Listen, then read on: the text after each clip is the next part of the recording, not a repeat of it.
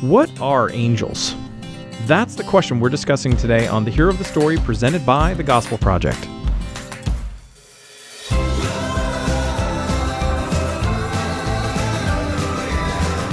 Thanks for joining us for today's episode of The Hero of the Story, a podcast to help you focus on the gospel in every area of your life and ministry. I'm Aaron Armstrong, brand manager of the Gospel Project, and with me again from uh, the remote lands of Murfreesboro, Tennessee, is Brian Dembowczyk. Uh, Brian, we are uh, switching things up a little bit. I'm taking your role on this episode. Yeah, because I'm relegated to my uh, walk-in closet. That's right. Again. That's right. So, um, so yes, you have a uh, sick child at home, so you're being a good dad and uh, you know making sure there's adult supervision. So we appreciate well, that. Somewhat of an adult supervision. Well, my wife is, is truly the adult supervision. This is true. This is true. Well, I know that if Hannah was there, she would be supervising you, but yeah, that's uh, true too. so, uh, right. so yeah. So hey, today we're talking about Angels, mm-hmm. not not the baseball team from California. Are they still around? Yes, they are still around. Oh, okay, I didn't know that. Yeah, yeah, they're, they're still around. So we're we're not, but we're not talking about those angels. Uh, we're talking about some divine messengers of gods. So, Aaron, why don't you get us cranked and uh, go ahead and, and read the essential doctrine as we provide it? Yeah, absolutely. So, uh, this is how we explain angels in the 99 essential Christian doctrines. And of course, we have a uh, lovely short video available for you online as well. So, uh, besides the creation of humanity and animals, the Bible also speaks of other beings that God created. Angels, who are also referred to in Scripture as sons of God, holy ones, spirits, principalities, and powers. In the original languages of the Bible, the word angel carries the meaning of a messenger, which indicates one of their primary reasons for existence. Angels carry out a number of other functions throughout Scripture, bringing God glory, carrying out his plans and purposes, and reminding humanity that the unseen world is real. Nice. So go ahead and, and drill that down to a sentence. Sure. Uh, so what this doctrine is really is really pointing us to is the nature and purpose of another type of intelligent created being, that being angels. Yeah. Now we don't know exactly when the angels were created. Uh, we would be best to assume somewhere on days one through six. Uh, presumably, it's earlier. Uh, but we don't know exactly when. They're a part of creation. They are not eternal. Mm-hmm. Uh, they are not divine. So they are created, as we mentioned there. And and again, just to to use the uh, the Greek that I learned in seminary because I paid a lot of money for it. When you think of angel, as we say, it means messenger. You see the word in evangelism. It's right mm-hmm. there in the middle. And evangelism means good news, so good message. So you can kind of make sense of how these words kind of work together. Yeah. So with with that freebie of, of Greek aside, thank you for um, that. Well, that's what I'm here for. Mm-hmm. Where do we see this doc- scripture? I want you to list every single place, Aaron. Oh my goodness. Every single place and every single individual passage. Is that what you're asking me for? Yes, off the top off the top of oh, your head. Okay, okay. There we go. Uh, so the short version is, is we see them literally all through the Bible. Um, in the same way that we see um, miracles happening all mm-hmm. throughout the Bible. Um, and just like we talked about with miracles, what we tend to see is is we tend to see um, the appearance of angels happening more in pockets and at certain key moments in time. Um, although it's a little bit more evenly spread out to at least yeah. to some degree, uh, which is really cool. So uh, right off the bat, we see um, the first appearance of um, of a not fallen angel, uh, and we'll talk about them. we'll talk about them next week. But yes. uh, we see the first appearance of a type of angel um, in Genesis chapter 3 after the first humans have been cast out of the garden. Um, an angel, um, a- an angel is uh, put at its gates and, and holds a fiery sword. This angel is um, a cherubim um, and uh, not a uh, diapered uh, diapered baby with wings, by the way, um, but a fierce creature. So, yes. um, yeah, when you see angels in scripture, you don't see people saying, "Oh, let me give that a hug." You no, see them in fear. You see sweet goodness. I'm gonna die, um, and so that's consistently what happens when they make themselves known for what they are. So yeah. um, that's also a teaser, as we as we call it in the biz. But uh, uh, but that's just the first place. We do see more angels show up in Genesis um, as well. One of the most significant ones is actually in a very strange passage um, in uh, in about midway through Genesis, um, just before the um, the destruction of Sodom and Gomorrah. Um, mm-hmm. There, uh, Abraham is visited, uh, receives three visitors, and one of them we later learn is actually the Lord Himself somehow. Um, but um, but two, at least two of them are angels. Um, and so they, but all three had the appearance of being human beings. Um, we jump jumping ahead a bit. Um, you know, we see um, well, certainly we see uh, a, um, a, whole bunch of angels coming up and down on uh, on a on a stairway into uh, heaven in uh, in Genesis as well in Jacob's vision. Uh, sometimes you see this called Jacob's ladder. Um, yeah. You know, it's also the inspiration for um, one of the greatest rock songs of all time, "Stairway to Heaven." Um, but uh, um, just which is not nearly as theologically accurate as um, this, as most things that uh, we say here, um, but um, but it is still a great song. Uh, jumping ahead, we see angels all throughout Exodus. Um, we see them very early on there as well, particularly as the plagues start mounting up. Um, we um, we get um, and then afterward as well, we we we see this this figure who's called the angel of the Lord, who serves um, serves to guide the people uh, by day and by night. Um, and is encamped with them, um, appearing as a pillar of smoke and of fire, um, and being altogether terrifying. Um, we see in Joshua one who's called uh, the commander of the Lord's armies, um, who is another angel and possibly something more, as we'll talk about in a little bit. Um, you know, I was joking about every reference. You know that, right? Oh, I know, but I'm still going. Okay. I'm still sure. going. Um, so we're only at Joshua, but I'm going to skip ahead and I'm going to go to Ezekiel. I'm going to um, go get coffee. I'll be back. Okay, good, good, good. Uh, but we see them in first, first and second Kings. Um, we see them in um, we see them in Ezekiel, those really strange, many eyed, many winged mm-hmm. creatures, angels as well. Um, we see them in Daniel. We um, and then of course we see them in the Gospels multiple times. We've talked about one um, repeatedly over the last few weeks. Um, yes. You know, uh, one named Gabriel, um, one of the only two that actually have a name in Scripture uh, that that were given. Um, so we've got those. So we've got him. We've got two angels who appear. Uh, we've got angels who who come and serve Jesus as he yep. is. Um, you know, as he is preparing to die in the garden, um, we have uh, two angels who announce his resurrection. We have all the angels who who showed up in the sky at night to announce his birth, um, and then um, and then we still have more interactions throughout Acts as well, and then even leading into Revelation, we have John, elderly John um, being met by an angel and being t- given this vision of what's to come as well. And many angels in the vision that he describes as you go yes. further. So let me let me just say this. Let me point out a couple things based on what you just said, uh, just so we can kind of get some other big ideas out there. So as we said, angels are created beings. Mm-hmm. Um, that when we read them about them in Scripture, they're often described in these fierce ways. It seems like that's their natural uh, construct, mm-hmm. uh, but they can take the appearance of a human. We've seen that at, at times as well. Yes. Um, and so we have to keep that in mind that uh, while they can take the appearance of, of a human, they are not a human, which is the first caution uh, that I would throw out there as we kind of riff into that that angels are not people. So we should not get theology from Hollywood or pop culture that seems to imply that or show that. Right. Uh, that when you know a person dies, they can become an angel. No, they're right. separate created beings um, by God, and again, they are often described as these fierce creatures. Uh, that's why "do not fear" is often one of the first first things they they say to people. Yeah.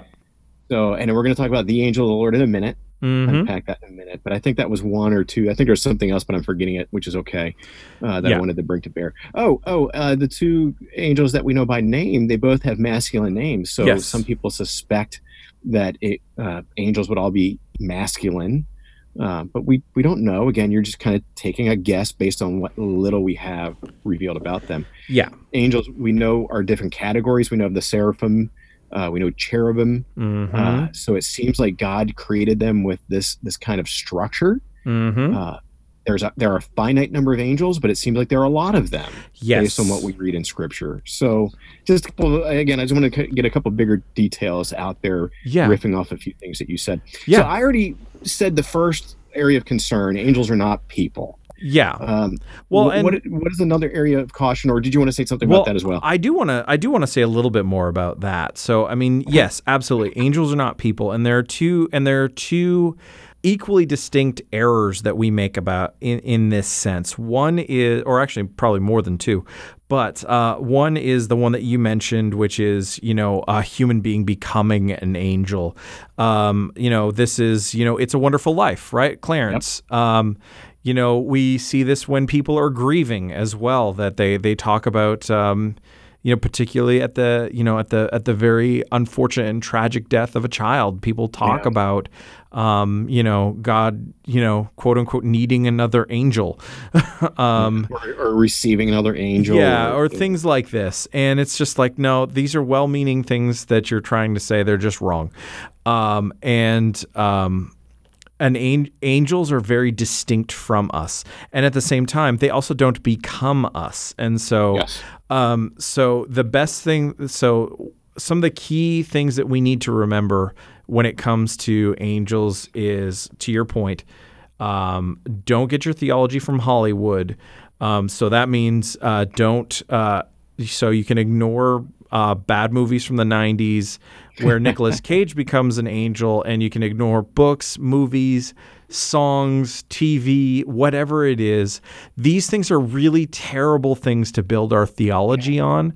Um, and so, what, however we view angels, we need to we need to first and foremost, and really solely look at what Scripture says about them to form our understanding of their identity. Yeah, and, and let me riff off that and say, because some people may be listening saying, I get that. I don't base my doc on pop culture or, or Hollywood. Uh, but this, I think, gives us a, a, a, platform to share the of the gospel with others who do. Mm-hmm. So, you know, you, you, you mentioned situations. I don't think a funeral exactly would be the best place for this, but if you have somebody talking about becoming an angel or something like that, I think there's a good place to, to have a discussion there. Use that as an open door to talk about God's design, His plan, because as we're going to see in a minute, no, um, if we became angels, it would be a step down. Yeah. So, uh, you know, preserving who we are in in as image bearers of God, uh, mm-hmm. who we are in Christ. Uh, it's just a great, great open door. So, what other areas of caution? I'll, I'll, I'll throw one, one more out. Angels are powerful, but they're not all powerful, and I think we have to remember that uh, when it comes to angels and also when it comes to demons, which we'll talk about in the future, you know, we have to understand that we respect them. We have to acknowledge that that they have some abilities that are impressive, but they're still finite beings. So angels are, are intelligent, incredibly intelligent, but they're all knowing. Only God is all knowing. Again, they're powerful, but they're not all powerful. So mm-hmm. again, it's having this proper balance of respecting them, but not over affording what does not belong to them, some of God's attributes for. Yeah, yeah, absolutely. Um, I think another thing that uh, that we can we can throw out there is um, we should remember that particularly when we read Revelation, um, that one of the references that's there to angels um, may not actually be referring to the literal beings. Um, these mm. could actually represent pastors. They could represent angels. Um, truthfully, we don't know. It is a very it's it's a very confusing and mysterious little bit. Yeah, those those Revelation letters in chapters two and three. There are some that believe that maybe this means that every church has a literal angel. Um, you know, this takes us to the path of guardian angels. That is not really in Scripture, but you actually could make a case based on what we encounter in Scripture. So it's the same kind of, of guesswork.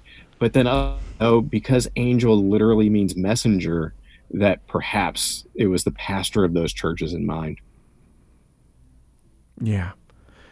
Yeah, for sure, for sure. Um, all right, and so one of the other things that um, uh, one of the other things that's there is um, that is this question of the angel of the Lord, and um, this is this is something that we do see throughout Scripture, which is a uh, which is a big question, which is um, is is this this one angel who is referred to with this definite article of the is um is is he an angel or is he something else? And so um, when we look at th- when we look at the appearances of this this individual in Scripture, um, it can go both ways depending on what's going on. Um, I mean, so for example, the way that the angel of the Lord is is spoken of um, in Exodus um, indicates um, that this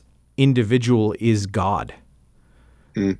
Um, and we see this again in um, we see this in Joshua with the commander of the Lord's army. Um, we see um, Joshua fall down and worship, and the angel receives it.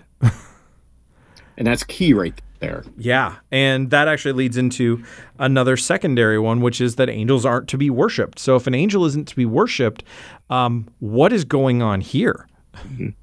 So, um, and, and and so these are things that we need to wrestle with. We need to pay attention, pay close attention to the actions that an angel that that, that a being described as an angel is um, is taking in Scripture, and when they are acting in such a way that they could only be God um, without sinning um, because that that's actually one of those things that again we'll get to actually next time when we talk about the counterpoint of angels yeah. um, is angels are capable of sin.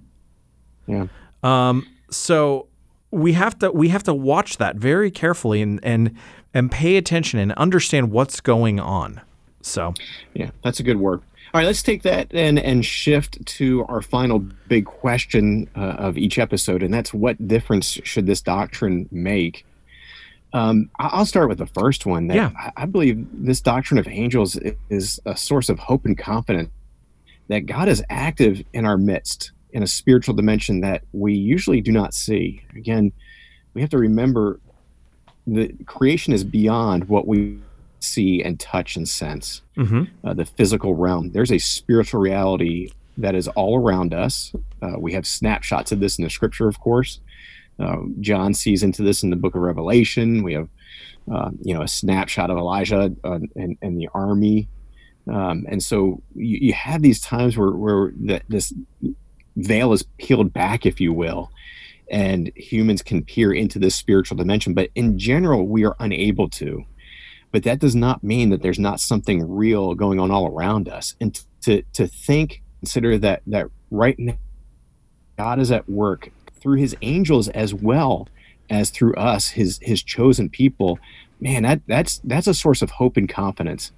Um, and I think if if we turn that around, if if we reject the existence of angels, we really risk becoming functional deists because we we fail to appreciate and to to value the reality that God is still active yeah. So that's one difference I think this doctrine should make. W- what about you? Yeah, well, um, I think another thing is is that it really uh, it, it really reminds us that there's more going on in the world than we can see.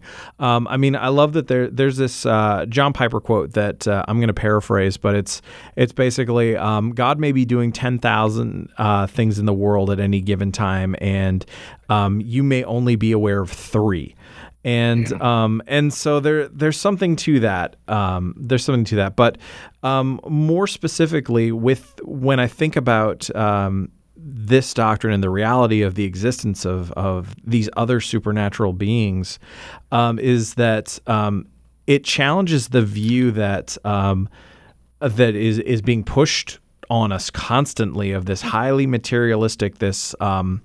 Uh, naturalistic, materialistic worldview. That's a very complicated way of saying um, that there is nothing supernatural, only what is measurable, observable, observable um, that we can see, touch, taste, smell. Um, all of the that's all that there is. Mm. But um, what this says is this reminds us that there's something greater going on in the world. There's something other than us, and um, and that's really really important. Yeah, that it really is. I think one other idea that that I kind of draw from this is angels remind me of the privilege that I have of being under God's grace and mercy. Um, that's something reserved for humans alone. Angels are not under that. They they are without sin, so they they do not need God's grace and mercy.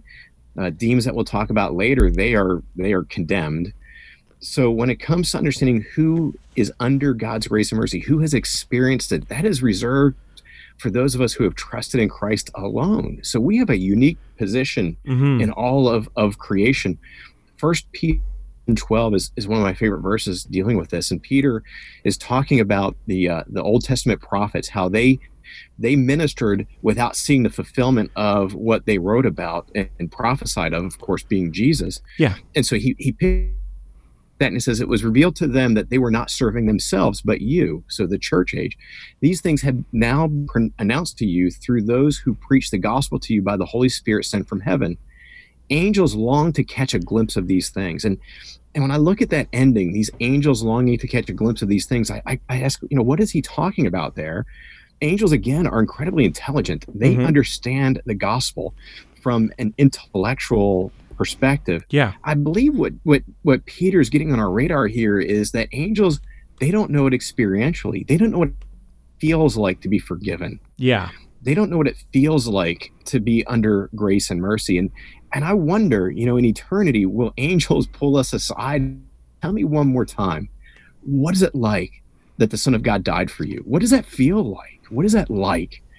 And so I think that reminds me of this privilege that we have, this unique place in all of creation to be not only aware of grace and mercy outside of us, but because we've experienced it yeah. as as fallen and then forgiven children of God. Yeah. Yeah, absolutely. And Brian, that's a great place for us to, to wrap this up. So, uh, thanks for chatting today. Uh, I look forward to uh, our next time, hopefully in our studio here. Um, but uh, thank you, uh, thank you all for listening to today's episode of the podcast. If you enjoyed it, please do leave a sincere five star rating and review on Apple Podcasts or on whatever platform you use to listen to the show. And for more resources to help you focus your ministry on the gospel, please visit gospelproject.com.